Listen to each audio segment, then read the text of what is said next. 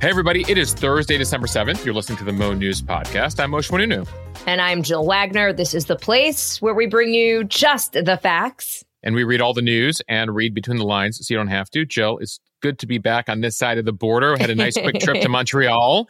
Though I do want to return when there's not 10 inches of snow on the ground and they're having troubles plowing through it all.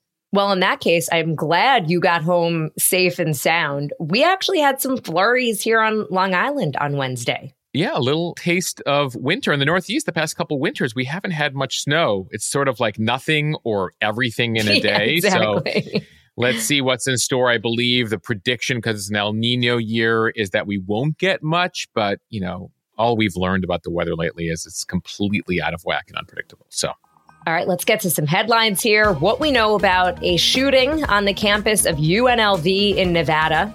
To politics, takeaways from last night's GOP debate, likely the last before voting begins next month. Former Speaker Kevin McCarthy is leaving Congress. What that means for Republicans' slim majority in the House. Yeah, he didn't even want to wait till the end of his term, Jill. It's been a rough 2023 for Kevin. Fallout after the presidents of Harvard, MIT, and UPenn testified about anti Semitism on campus with calls for them to step down. To the Middle East, the latest on the fighting in Gaza, where the IDF says it's eliminated about half of Hamas's battalions. Consider it a holiday gift. Gas prices hit their lowest level in months. Another woman has come out to accuse Sean Diddy Combs of sexual assault. And are you ready for it? Times Person of the Year is Taylor Swift. Plus, Moshe has on this day in history. a little bit of uh, space history, Jill, plus it's December 7th, which is the anniversary of Pearl Harbor. So we'll look back on that. All right, let's start with that shooting on the campus of UNLV in Nevada. It happened at around noon on Wednesday. A message went out to the UNLV community that there was an active shooter and students and staff needed to either run, hide, or shelter in place. Later on Wednesday, police said that they engaged the shooter and that he is dead. They say there is no longer a threat on campus. Moshe, what do we know about the victims? So, Jill, there was a briefing late on Wednesday. Three people were killed in the shooting, and one additional person was taken to an area hospital with a gunshot wound. That person, as of early Thursday, is in stable condition. Four other people were hospitalized after suffering panic attacks. And then two police officers received minor injuries while searching the campus's rooms and buildings for more victims. Now, to what we know about the suspect. According to police, he was actually a professor who unsuccessfully tried to get a job at UNLV. Authorities haven't named him yet, but he's described as a white male in his late 60s. He previously taught in the Southeast, including at East Carolina University in North Carolina. So, after allegedly not getting a job at UNLV, he showed up with a gun on Wednesday. Police say the shooting started on the fourth floor of a building that houses the Lee Business School at UNLV. The gunman then went to several floors before he was killed in a shootout with two university detectives outside the building. Now, this is just the latest trauma for more students in this country. We've seen this story time and time again in dozens of schools around the country. Students and the community were alerted to the emergency by a university post on social media that read, This is not a test. Run, hide, fight. Students interviewed afterwards said they were texting with friends, loved ones, hoping to receive word a suspect had been detained, telling their family that they loved them and they hoped to see them as they were hiding, not knowing what their fate would be. According to one student, some professors uh, gathered students afterwards who were hiding out in classrooms to tell them that everything was over. With this shooting now at UNLV, there have been 80 U.S. school shootings this year. According to CNN, 51 shootings have been reported at K through 12 campuses and 29 on universities and colleges. So it's effectively one to two school shootings a week for the year of 2023. This is also an extra trauma for those in the Vegas area, just six years after that mass shooting in 2017 at the music festival that left 58 people dead, hundreds more wounded. That's just a few miles away from the campus here. President Biden addressed the shootings late in the day. That includes, by the way, a shooting that killed several people across Texas in Austin and San Antonio. The previous day, Biden expressing sympathy for the families of those affected while calling on Republicans in Congress to pass a ban on assault weapons and high capacity magazines That is unlikely to move forward, but that is something you typically hear from President Biden um, after these types of incidents. Now to politics, the fourth and final GOP debate before the end of the year, with just about five weeks until the Iowa caucus. The stage a bit smaller, just four candidates Florida Governor Ron DeSantis, former South Carolina Governor Nikki Haley, former New Jersey Governor Chris Christie, and tech entrepreneur Vivek Ramaswamy. Once again, former President Trump, the dominant frontrunner, skipped the debate. But unlike the previous debate nights, he didn't go for counter programming. He held a private fundraiser. Moshe, you have been calling these the JV debates. What are some of your takeaways this time around? Yes, Jill, and my opinion is no different this go around. We should note this debate, by the way, was broadcast on the News Nation cable network. Some of you might be familiar with it, many of you may not be. Uh, it's an upstart cable news channel that doesn't have full distribution. They did stream it on their website. It was also shown on the CW network but I think you can be pretty sure that the ratings for this one won't be very high. So it's not clear what impact it'll have on voters. In fact, there were some media reporters uh, who were trying to talk to Iowa Republicans and New Hampshire Republicans, those are the first two states that are going to be voting in January, to ask them what they thought about the debate. Their response to the reporters, what debate? There's a debate tonight? Just to give you an indication that, you know, some of the voters that are really into the process, especially in Iowa and New Hampshire, are going to be voting, didn't even know this thing was going on Wednesday night. As far as the stage, you mentioned it was the four of them Christie, Ramaswamy, Haley, DeSantis. Of course, the 500 pound gorilla, Donald Trump, not there again. Uh, Chris Christie, by the way, making a point of the debate, uh, telling the other three candidates, you know, you guys are all pretending like we're the only candidates uh, running here. Trump's leading us by 30, 40% in some cases. Uh, we need to take him seriously. We need to criticize him. We need to explain to our voters, our Republicans, why they should vote for us instead of him you know, we're just over four weeks from the first voting in Iowa. They're desperately out of time here, given that, you know, he's lapped them all a couple times. So that's going to be the key thing to watch here. Now, the bottom line is this without any major breakthroughs tonight, and I'll say there was no major breakthrough, basically, Trump continues to lead. Nothing impacted him tonight in any significant way. What was interesting to watch on Wednesday night was Haley was really center stage. She took attack after attack after attack, clearly seen as the second place candidate, right? Um, so everyone was going after her on a variety of things, including the fact that she got a whole bunch of endorsements recently and donations from Wall Street, from billionaires. They tried to imply that, you know, the reason why she got that is she's making them promises, these billionaires. Uh, and she said, no, they want my opinions. And again, you guys are totally jealous. You totally would have taken their money and their endorsement if they liked you. So she fended off a lot of attacks. Uh, DeSantis, I will say, had his best debate of the four debates. He finally looked a bit comfortable on stage. Continues to ride the line, though, of overlapping with Trump on issues without explaining to those voters why they should vote for Ron over Don, if you will. Now, he did imply at one point, Christie got into it with him, being like, come on, like, you need to address Trump finally DeSantis is like, sure, he's too old, uh, approaching 80. And then he went after Trump on not firing Anthony Fauci, not building the wall and having Mexico pay for it. And he actually noted that Trump deported less people than President Obama did when it comes to illegal immigration. So you continue to have DeSantis and Haley in the polls. It'll be interesting to see if there's any impact in the last couple of weeks here. But they're both basically between 15 and 20% in the early voting states. And of course, you have Trump riding between 40 to 50% of the vote. Now, Haley, for her part, was also critical of Trump to a certain extent. Christie was the most critical, but she did say that Trump spent $9 trillion, put us 9 trillion more into debt in just four years by overspending. She called him the chaos individual, saying that, you know, he's going to bring chaos to our government again. And that she also says Trump allowed Chinese infiltration into America. So the question is, are they going to have to go harder Answer yes on Trump to draw that contrast. And will they convince some Republican voters that are willing to give the president, former president, another shot at the nomination that he's not the guy? And that's something we're all going to be watching over the course of these next six weeks. I will mention one other thing because this is probably the most memorable moment of the night. It's looking like the end of the road for Vivek Ramaswamy. The candidates have all had it with him. Even the moderators are like, okay, I, enough. At times, he sounded like a high school debater, making ad hominem personal attacks, particularly after Nikki Haley. At one point, he said, You know, Nikki, my three year old can show you where Israel is on a map. Just like nasty little things that he was uh, saying. And it clearly got under all of their skin. Most of all, Chris Christie, he had it He just went off on Ramaswamy. It was quite a takedown. I want you to take a listen to Chris Christie. This is in the first hour of the debate, just being done with Vivek Ramaswamy. Okay? You say this, you, you do this, at, you do this at every debate. You go out on the stump and you say something.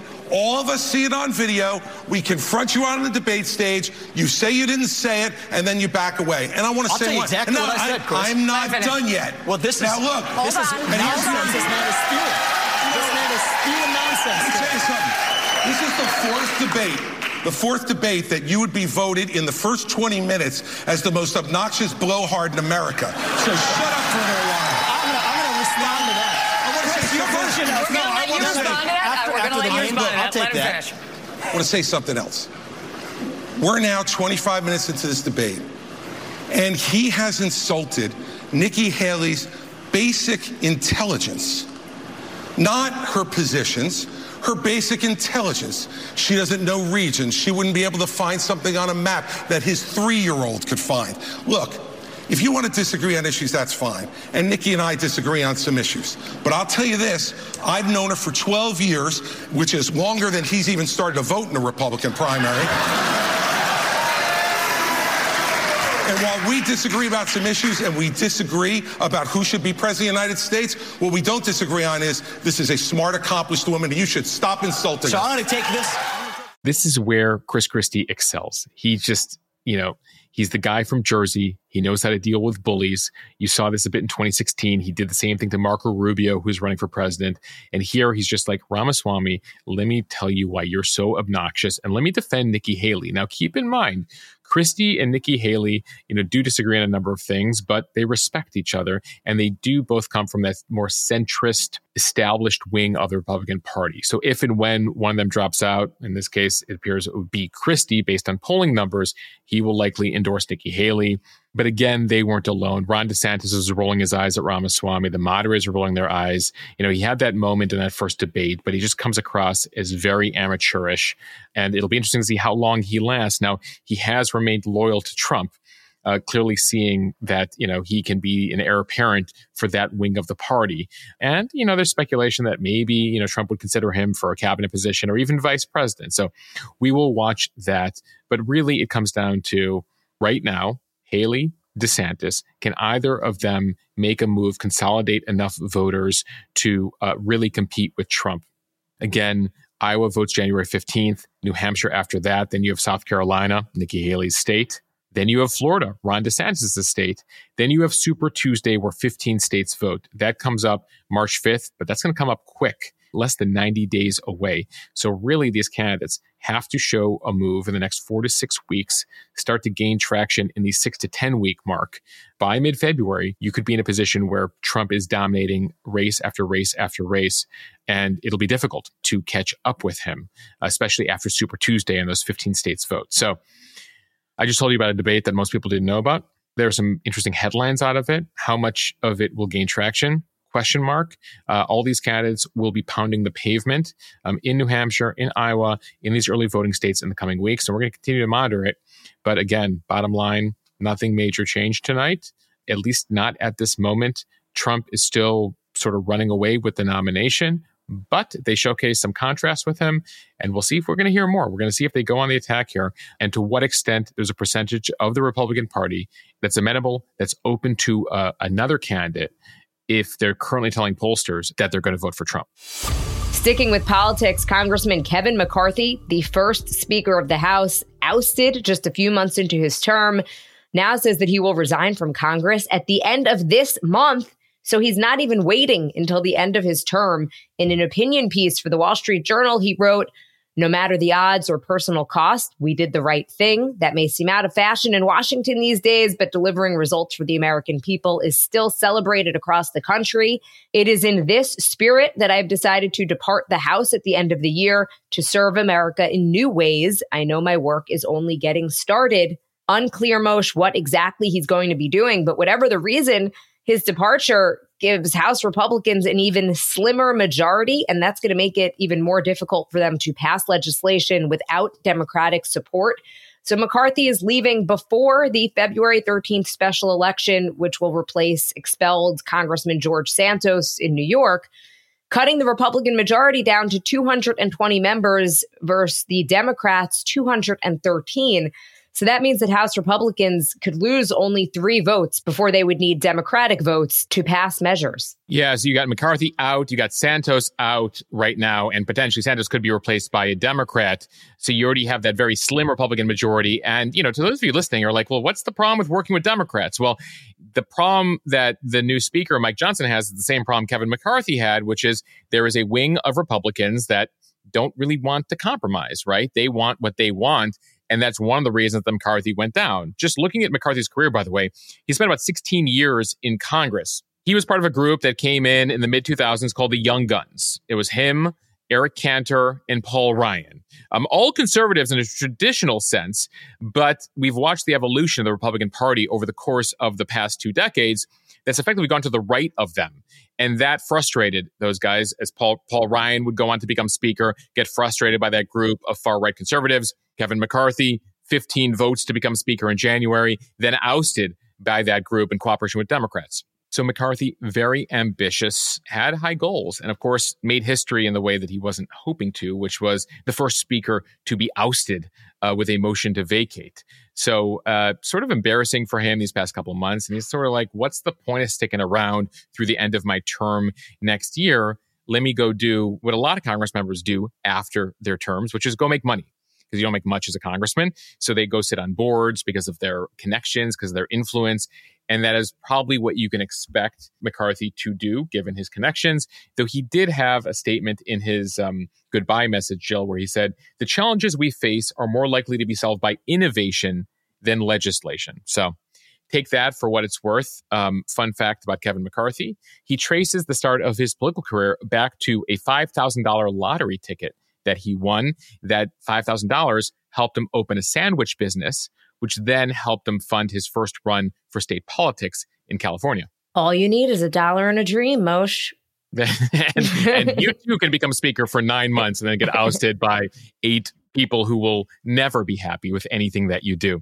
Staying with politics here, President Biden over at the White House on Wednesday was sounding the alarm and giving a message to Capitol Hill that they need to pass aid to Ukraine ASAP. Right now, Republicans have been insisting on border security measures and money related to fighting illegal immigration if they were to also vote for more aid for Ukraine. Keep in mind, there's the $110 billion uh, aid package. It includes money for Taiwan, money for Israel, money for border security, and about just over $60 billion for Ukraine. But over the course of the past few months, you have seen more and more Republicans say, enough is enough. We've already given them upwards of $120 billion. We would like some more transparency from the Ukrainians on this, but Biden making the case that the money's about to run out and the US being the single largest funder of the Ukraine war, if they can't help Ukraine, that is uh, music to Vladimir Putin's ears. Here's a bit of Biden. Frankly, I think it's stunning that we've gotten to this point in the first place. While Congress, Republicans in Congress are willing to give Putin the greatest gift he could hope for, and abandon our global leadership, not just in Ukraine, but beyond that. So there you have him saying, you know, without this new funding, Russia could finally gain momentum here. They've, basically, it's been a, a, a, war of several feet or several yards for the past few months in terms of the area that Russia controls of Ukraine, the area Ukraine controls, with no real breakthroughs in there.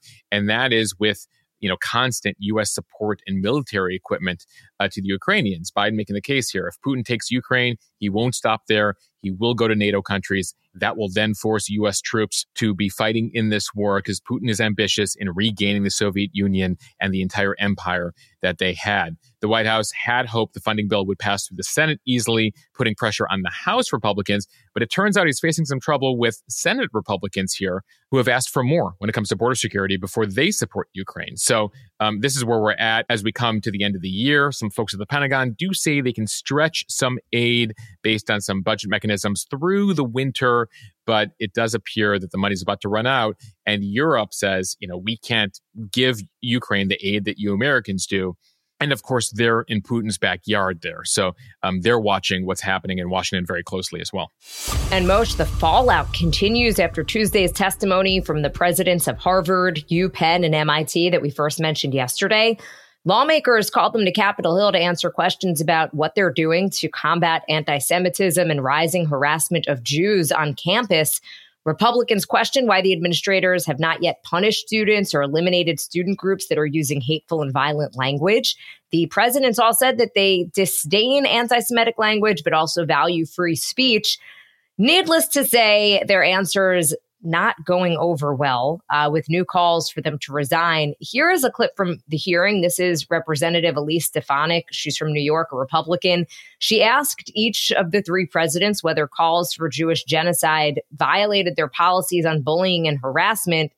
And they all kind of gave a version of the same response, which is that it depends on the context. So just take a listen. Ms. Magill, at Penn, does calling for the genocide of Jews violate Penn's rules or code of conduct? Yes or no? If the speech turns into conduct, it can be harassment. Yes. I am asking specifically calling for the genocide of Jews. Does that constitute bullying or harassment? If it is directed and severe or pervasive, it is harassment. So the answer is yes. It is a context dependent decision, Congresswoman. So, Moshe, that, of course, was the president of UPenn. Billionaire investor Bill Ackman, he has been one of the people who have been leading the calls for schools to do more to protect Jewish students.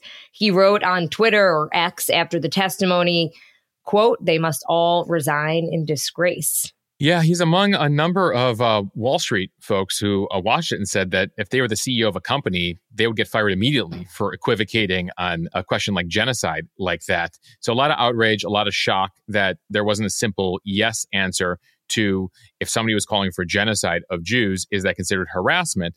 And they, all three of these presidents were like, well, it depends. And there was just a, a lot of surprise. By the way, that surprise goes all the way up to the White House a White House spokesperson saying on Wednesday, We just witnessed the worst massacre suffered by the Jewish people since the Holocaust. The latest atrocities in a heartbreaking genocidal pattern that goes back thousands of years. It's unbelievable that this needs to be said. Calls for genocide are monstrous and antithetical to everything we represent as a country.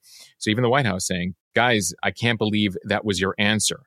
Now, with all of the reaction, the Harvard president, Claudine Gay, putting out a statement the next day yesterday saying there are some who have confused a right to free expression with the idea that Harvard will condone calls for violence against Jewish students. Let me be clear calls for violence or genocide against the Jewish community or any religious or ethnic group are vile. They have no place at Harvard, and those who threaten our Jewish students will be held to account. Leading to the question where was that statement before Congress on Tuesday? Why did that statement finally come out on Wednesday? It's not like they didn't know they were testifying. They had oh, days oh, to yeah. prepare for this. It was a, it was a little puzzling. And you can imagine they had their lawyers with them, they had, you know, top officials with them, with schools like that, with budgets like that. I imagine they might have had outside consultants um, with them to work on messaging. I mean, all these campuses have been, you know, fraught with controversy, with back and forth. I mean, for the past two months as the war has been unfolding here, just across the board, there was, you know, surprising to many folks that that was the answer they had after all that prep. So, of course, I mentioned the White House. Uh, you also had the governor of Pennsylvania, Josh Shapiro, who happens to be Jewish. Uh, he spoke on Wednesday, calling out the president of University of Pennsylvania, saying that her remarks were shameful. It's not hard to condemn genocide against Jews or anybody else. Eh, you know, ultimately, if you're calling for a genocide against any minority group, people of color, trans people, women, whatever, there should be moral clarity there, he says, and they failed to act with moral clarity. Uh, the governor of Pennsylvania saying that the board of the university, the trustees, should decide what to do with the president there, given what she said. So, a lot of fallout here from that exchange, which just sort of blew up um, Tuesday night into Wednesday. And it does come as a recent survey was released last week from the Anti Defamation League. They surveyed Jewish college students. Three out of four say they have recently experienced or witnessed anti Semitism this fall. Yeah, I was struck by some of these students who also testified. Uh, there was one student from MIT, a graduate student named Talia Khan. She says her mother is Jewish, her father is Muslim, and she was describing a situation where where she said it's it's frightening actually to walk on campus at MIT. She said there was an Israeli student who she's friendly with who hasn't left his dorm since the war started because he's been getting death threats. Yeah, it just it's a next level of of rhetoric that has gone to threats and harassment and fears of violence, um, violent speech, and it does speak to the you know large debate of what is free speech, what is hate speech, when does hate speech go into incitement to violence, and that's something that, by the way, the Supreme Court has heard cases about over the course of the past 200 years. And it was interesting here because the university presidents actually drew the line further than the Supreme Court has. The Supreme Court said, you know, there are certain types of hate speech which we know are incitement to violence and calling for the genocide of a people meets that definition. It appeared, at least initially on Tuesday, that these university presidents were going beyond the Supreme Court on that, being like, no, we have a different standard. Uh, we, you know, it depends on whether you act on it, which people are like, act on genocide. What, what do you mean act on genocide? Like, isn't talking about genocide enough? So, you know, I think we're all having these debates, and, you know, there is this feeling like, how do you get consistency? Because ultimately, you know, replace the word Jews uh, with a different group. Would the answer be the same, given what we've witnessed over the last few years? And we should note, you know, let's play devil's advocate here for these university presidents. They've been facing a lot of criticism about not allowing enough free speech on their campuses, tamping things down, you know, whether, you know, everything from talk about COVID, right, and the origins of COVID to a variety of things coming out of BLM and Me Too, et cetera. So the pushback from some conservatives to these universities has been like, you are uh, quashing free speech. You have to let people say whatever they want to say. And in this case, they're like, well, now that free speech has gone into hate speech. So I think what you see here, and I'm being charitable, these universities are struggling with where to draw the line here. Um, and that's something, you know, I, I put a call out to the Mo News community on Instagram saying if you're involved in higher ed or, you know, legal related to higher ed, explain to me the rationale behind you know what these presidents said. And effectively a few people chimed in with experience in the matter and they said like listen there's a lot of hand wringing going on. There's a lot of debates going on. And you know if you draw a line somewhere you can come up with a thousand different scenarios. What if somebody says this and then does this? What if somebody says this and means this and it just it becomes very challenging to police speech and draw that line of like where is the hate speech become incitement? And what does it mean when somebody says actually that makes me feel harassed or that makes me fear you know not even being able to leave my dorm room? And this is something that we've been seeing and i don't um, envy the you know students right now who are on those campuses who are dealing with it all. Two quick things. You know it was a long hearing. So the clips that are going viral are kind of the the worst of it. Right. So that's just some perspective. And and we've talked about that before. These congress people this is kind of what they do to try to get sound bites. And they this is their chance to be right, on a, a national stage. Yeah.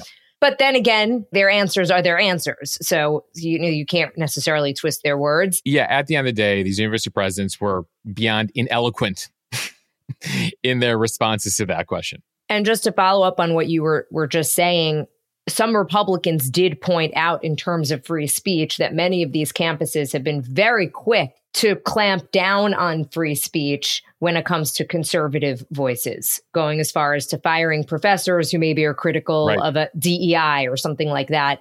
And so they're saying there just seems to be a huge double standard here. Right. That suddenly they're being totally open on free speech when it comes to this matter after making a lot of these campuses, let's be frank, not very diverse when it comes to political thought. It ranges from far left to left on many campuses. All right, Moshe, I am very excited about one of our new sponsors, Babbel. Babbel can have you start speaking a new language in just three weeks. I cannot wait to be fluent in French, Moshe. That is the language that I am going for. Why Babbel? Because it works. Instead of paying hundreds of dollars for a private tutor or fooling yourself with language apps that are little more than games, Babbel's quick 10-minute lessons are designed by over 150 language experts to help you start speaking a new language in as little as 3 weeks. Babbel is designed by real people for real conversations. All of Babbel's tips and tools for learning a new language are approachable, accessible, and rooted in real life situations. Bien sûr, Jill. Meaning? Of course. Uh, well, you know, I said that for you, it would be a question about how do I find the nearest ice cream store? I guess for me, it would be something about coffee, you know. Yeah, on cafe. These are the questions that I need answered. Okay, they do have a special limited time deal for our listeners to get you started right now. You could get 55% off your Babbel subscription. Head to babbel.com slash Mo News with our discount. That is just six bucks a month approximately to learn a new language. Again, that deal 55% off at babbel.com slash Mo News, spelled B-A-B-B-E-L dot com slash Mo News, M-O-N-E-W-S. Some rules and restrictions may apply. All right, another longtime partner of ours is AG1 Athletic Greens. If you're a longtime listener, you know that we've both been drinking our AG1 for just over a year now. When I started, noticed a real difference in my energy, getting more than 70 important vitamins and nutrients just with a scoop in a glass of water every morning. It's a foundational nutritional supplement that supports your body's needs like gut optimization, stress management, immune support. AG goes back more than a decade now, and they continue to refine their formula uh, to figure out ways to make it smarter and better based on your baseline health. We've heard from a number of you in the Mo News community who have tried it uh, based on hearing it on this podcast. And so we're great to all be uh, drinking it together, virtual cheers on a daily basis. As I noted, I take mine in the morning, knowing that I'm covered for the day. So if you really want to take ownership of your health, it starts with AG1, and they have a special deal right now for the Mo News community a free one year supply of vitamin D, five free AG1 travel packs with your first purchase. Head over right now to drinkag1.com. That is drink ag the number one dot com slash mo news to check it out and get the special deal today. One more time, drink ag the number one dot com slash mo news.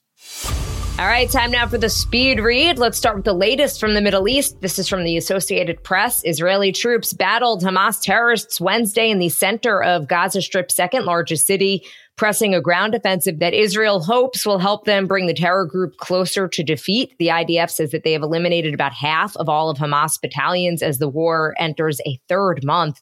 Israel's offensive into southern Gaza was bringing to Khan Yunis the same fierce urban fighting and intensified bombardment that obliterated much of Gaza City. Khan Yunis is where top Hamas leadership is believed to be hiding and where they believe some of the more than 130 remaining hostages are being held. At the same time, the war has now sent tens of thousands of Palestinian civilians fleeing that city now for the Gaza territory's southernmost edge and prevented aid groups from delivering food, water, and other supplies. The areas where Palestinians can seek safety are rapidly shrinking. Ahead of the assault, Israel urged residents to evacuate from Khan Yunis but much of the city's population is still in place, along with large numbers who were displaced from northern Gaza and are unable to leave or wary of fleeing again. The refugee camp within Khan Yunis was the childhood home of Hamas's top leader in Gaza, Yahya Sinwar, and the group's military chief, Mohammed Deif, as well as other Hamas leaders giving it major symbolic importance in Israel's offensive. An Israeli military spokesperson saying that they have that area surrounded, but they believe that Sinwar, the mastermind of October 7th, is somewhere underground, adding that, quote, our job is to find Sinwar and kill him. So, as we've been telling you, Israel has accused Hamas of using civilians as human shields as the militants operate in residential areas around the Gaza Strip.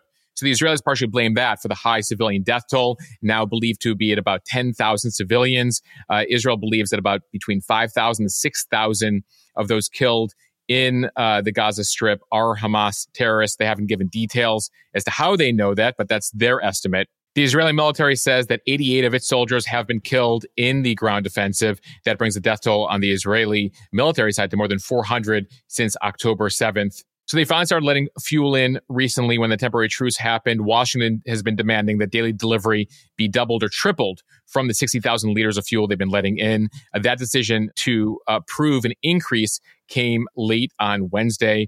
And by the way, it comes as Israel has been in a verbal fight with the UN, the Israeli ambassador to the UN, calling on the UN Secretary General to resign. That's after Secretary General Antonio Guterres invoked a rare clause and prompted the Security Council to discuss the humanitarian situation in Gaza. Apparently, there's an article called Article 99 that allows the Secretary General to independently bring something up to the Security Council. It hasn't been used since the 80s. Uh, and so the Israelis have been very frustrated with the way the UN has dealt with this, feeling that they're being very unfair and preferential to the Palestinians. Um, and so this is the latest as you, you may see the headline out there. The Israelis are calling for the Secretary General to resign. That's not likely to happen. But keep in mind that that's actually one of the reasons why it's very unlikely the UN is going to be heavily involved in overseeing the rebuilding of Gaza. You know, there were going to be organizations involved, but the Israelis don't trust the UN to control the entire thing. Also, want to mention from the Associated Press at least 10 of the Israeli civilians released by Hamas, both men and women, were sexually assaulted or abused while in captivity. In a report detailing allegations of severe and widespread sexual abuse by Hamas terrorists during that October 7th onslaught, and later against hostages, a doctor who treated some of the 110 hostages released from captivity told the AP that at least 10 men and women among those freed were sexually assaulted or abused. And he didn't provide further details. And he spoke on the condition of anonymity just to protect the hostages' identities. On to business news from CNBC. U.S. crude declined 4% on Wednesday, closing at the lowest level since late June, with retail gas prices hitting their lowest point since January, just ahead of the holiday shopping and travel season. It comes despite efforts by OPEC Plus to boost prices by promising to slash supply in the first quarter of next year. Prices at the pump in the US, meanwhile, have followed oil prices lower. They hit $3.22 a gallon on average as of Wednesday. That is the lowest price since January 3rd. So we're talking the lowest prices in almost a year, according to AAA. Except for those of you in California, you guys are probably still paying five or six bucks because you have all those extra state taxes and stuff. But in other parts of the country, you guys might be enjoying sub $3 a gallon gas. Oil prices have been on a downward trajectory since September. And that's because OPEC ain't the only game in town anymore. OPEC is the group of oil producing countries. The Saudis are in it. A lot of the Middle Eastern countries are in it. Venezuela's in it. Uh, and then OPEC Plus is the greater group that includes Russia. And they want to keep the price of oil high. So they actually decided recently to cut production. If you cut production, that makes less oil available to the market, thereby bringing up prices. But you have uh, Guyana you have Brazil, which is still not a part of OPEC plus, and you have the US, the largest oil producer in the world. So they can make up for the fact that, you know, when OPEC says we're going to cut oil down to get our prices higher, the rest of the world's like, well, we can make up for that now because you ain't the only game in town anymore. So that's something interesting to watch. By the way, one of the other reasons that the prices are going down, not necessarily a good reason, is the Chinese economy. The feeling is the Chinese economy is slowing down. They're going to be buying less oil. They're the largest buyer of oil from OPEC countries. And so it's a bet that China is slowing down. By the way, China slowing down ain't good for the rest of the economy, but it is good for your gas prices. So, like many things we tell you when we give you the economic updates, I got good news, I got bad news. and so the good news is enjoy uh, the prices at the pump while they're uh, on the lower end. From the Hollywood Reporter and a warning, some graphic language coming up here. Another sexual assault lawsuit has been filed against Sean Diddy Combs this time by a woman who alleges that she was, quote, sex trafficked and gang raped by the music mogul when she was 17 years old back in 2003. The complaint was filed in New York federal court Wednesday, and it marks the fourth suit filed against Combs in the last three weeks, during which he has resigned as chairman of the hip hop TV network Revolt. In a statement, Combs is denying the allegation, saying, quote, I did not do any of the awful things being alleged. For the last couple of weeks, I have sat silently and watched people try to assassinate my character. Sickening allegations have been made against me by individuals looking for a quick payday. Yeah, remember last month we told you about that huge lawsuit from Cassie that he settled out of court, but not the end of his legal issues. It appears, according to this complaint, Combs, who was then 34 years old at the time this allegedly happened, convinced the woman suing as a Jane Doe to take a private jet from Detroit to New York City, where she was then taken to his recording studio.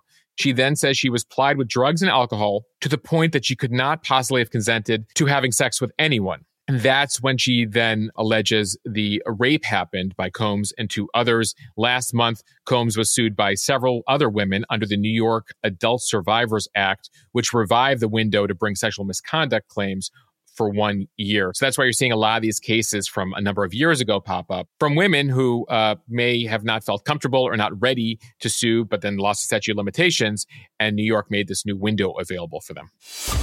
From CNN, Taylor Swift is ending her year with another accolade. The pop superstar was named Time Magazine's 2023 Person of the Year, beating out Barbie and King Charles III. An interesting group of finalists there, Joe. yeah, the magazine saying, quote, while her popularity has grown across the decades, this is the year that Swift, who is 33, achieved a kind of nuclear fusion, shooting art and commerce together to release an energy of historic force.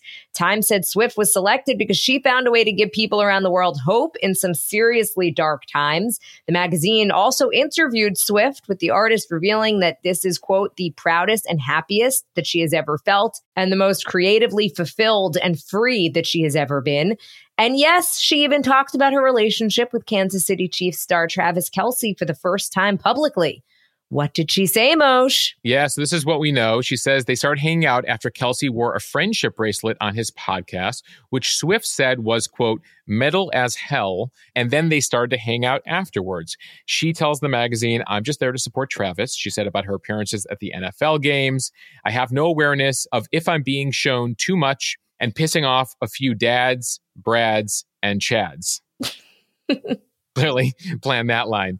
Part of her big year, of course, was the Eras tour, which grossed more than $2 billion. The uh, movie version of it is expected to gross a couple hundred million. And uh, of course, she also broke her own Spotify record this year by becoming the most streamed artist in a single day. Jill, it's always fun to talk about the Time Person of the Year, which was originally Time Man of the Year, and then they changed it. I was going through the list going back to the 1920s and, you know, there are ones that make sense today and a couple that you're like, oh, Time Magazine, you totally would have wanted that one back. Particularly in 1938, Adolf Hitler, Person of the Year. Putin was Person of the Year. They gave it to the Ayatollah as well. Now, Time Magazine defends it, saying that it doesn't necessarily mean they're a great person. It's about having the most impact on the year. So, uh, you know, just for reference, in recent years, last year was Zelensky, the year before that was Elon Musk. In 2020, it was Joe Biden, Kamala Harris, and we could go back. Back in 2016, it was Donald Trump. Um, so they try to talk about you know who's had the most impact on the year, and we talked about the impact of T Swift. But it's an interesting category, right? Because it's like literally it goes from Charles Lindbergh to Adolf Hitler to the Queen of England to the Ayatollah, and this year Taylor Swift. And finally, from NBC News, Norman Lear, the influential television producer who dominated the American primetime comedy lineup in the 1970s and smashed barriers with topical sitcoms during the 70s culture wars, has died at the age of 101. In a prolific career that spanned more than six decades, Lear created or developed some of the most seminal comedies in TV history, including All in the Family, Sanford and Son, Maude, Good Times, and The Jeffersons. Lear's hugely popular shows tackled hot button issues that network execs and some viewers had long considered taboo. Things like racism, sexism, the women's liberation movement, anti Semitism, abortion, homophobia the Vietnam War and class conflict, Lear's most lasting creation might be Archie Bunker, the curmudgeon and anti hero at the center of All in the Family from 1971 to 1979. Bunker, played by Carroll O'Connor, was the cranky but tender family patriarch who endeared himself to millions of viewers despite his regressive, bigoted views. Or perhaps because of them, Lear based that character on his own father. Yeah, you know, there was a time in TV not long before that, Jill, where it was all like kind of happy go lucky. You know, the mom is the housewife, the dad goes to work. Like Leave It to Beaver, basically. Leave It to Beaver and Lassie and those types of right. shows, right? And so he's like, no, like America's changed. Like, did you live through the 1960s? Like, TV has to reflect that. So they had to address stuff. You know, they addressed you know, racism very frankly on All in the Family and on Sanford and Son. Um, the Jeffersons is a comedy about a wealthy black couple that moves to a deluxe apartment in the sky, you know, portraying upscale black leads. And they also had an interracial couple as their neighbors. Good times uh, was the first show to portray a two parent black household. And so, you know, that's the reality he was trying to bring to television that reflected what was happening in America. And it's interesting because some people say today that some of the conversations that you watch even to this day that happened on his shows 50 years ago, you couldn't get away with uh, on TV these days because it's hot button, edgy content. Now, it's interesting because Lear was asked in an interview in recent years, you know, what, what's up with all these edgy shows you had? And he goes, Edgy is what others wrote about it. I never thought it was edgy. We were simply dealing with the problems that existed in our culture. Notably, Lear uh, grew up in America. He was a World War II uh, veteran, but he says that part of his um, inspiration as a TV producer and writer came from his own experience as a Jew growing up in America, listening to the anti Semitic radio shows of Father Charles Coughlin, who was huge in the 1920s and 30s. And so in his TV work, Lear says he built a counter weapon, a bigger and better soapbox to deal with those issues and try to, you know, bring people together and, and address them and address the issues of racism and anti-Semitism and all of that through his characters. We could use a little bit of that today, Moshe. If only uh, our primetime sitcoms could solve the problem, Jill. That's what the podcasts are for. All right, finally, we end here on On This Day in History. On this day in 1917, the U.S. declared war on the Austro-Hungarian Empire during World War I. So we entered World War I on this day. It was about three years into the war. About one year to go, the war would end uh, the following year. Notably, and more famously, 24 years later on this day, Japanese bombers would launch a surprise aerial attack, bringing the U.S. into World War II.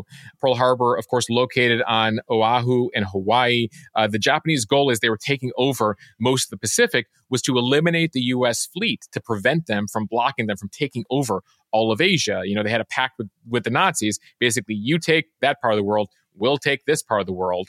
And the Japanese, interestingly, by waking up America, they weren't able to eliminate the whole fleet, bring America into the Pacific War. The following day, as part of the alliance, Hitler declares war on the US, bringing the US into the European part of the war.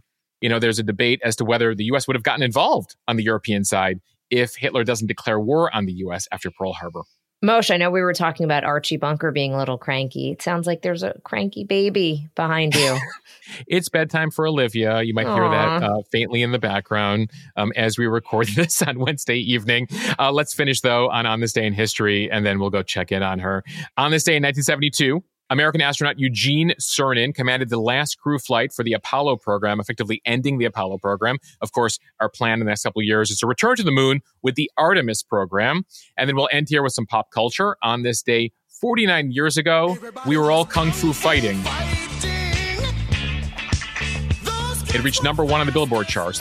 It's a Carl Douglas classic song. And finally, another classic song turning 32 years old today.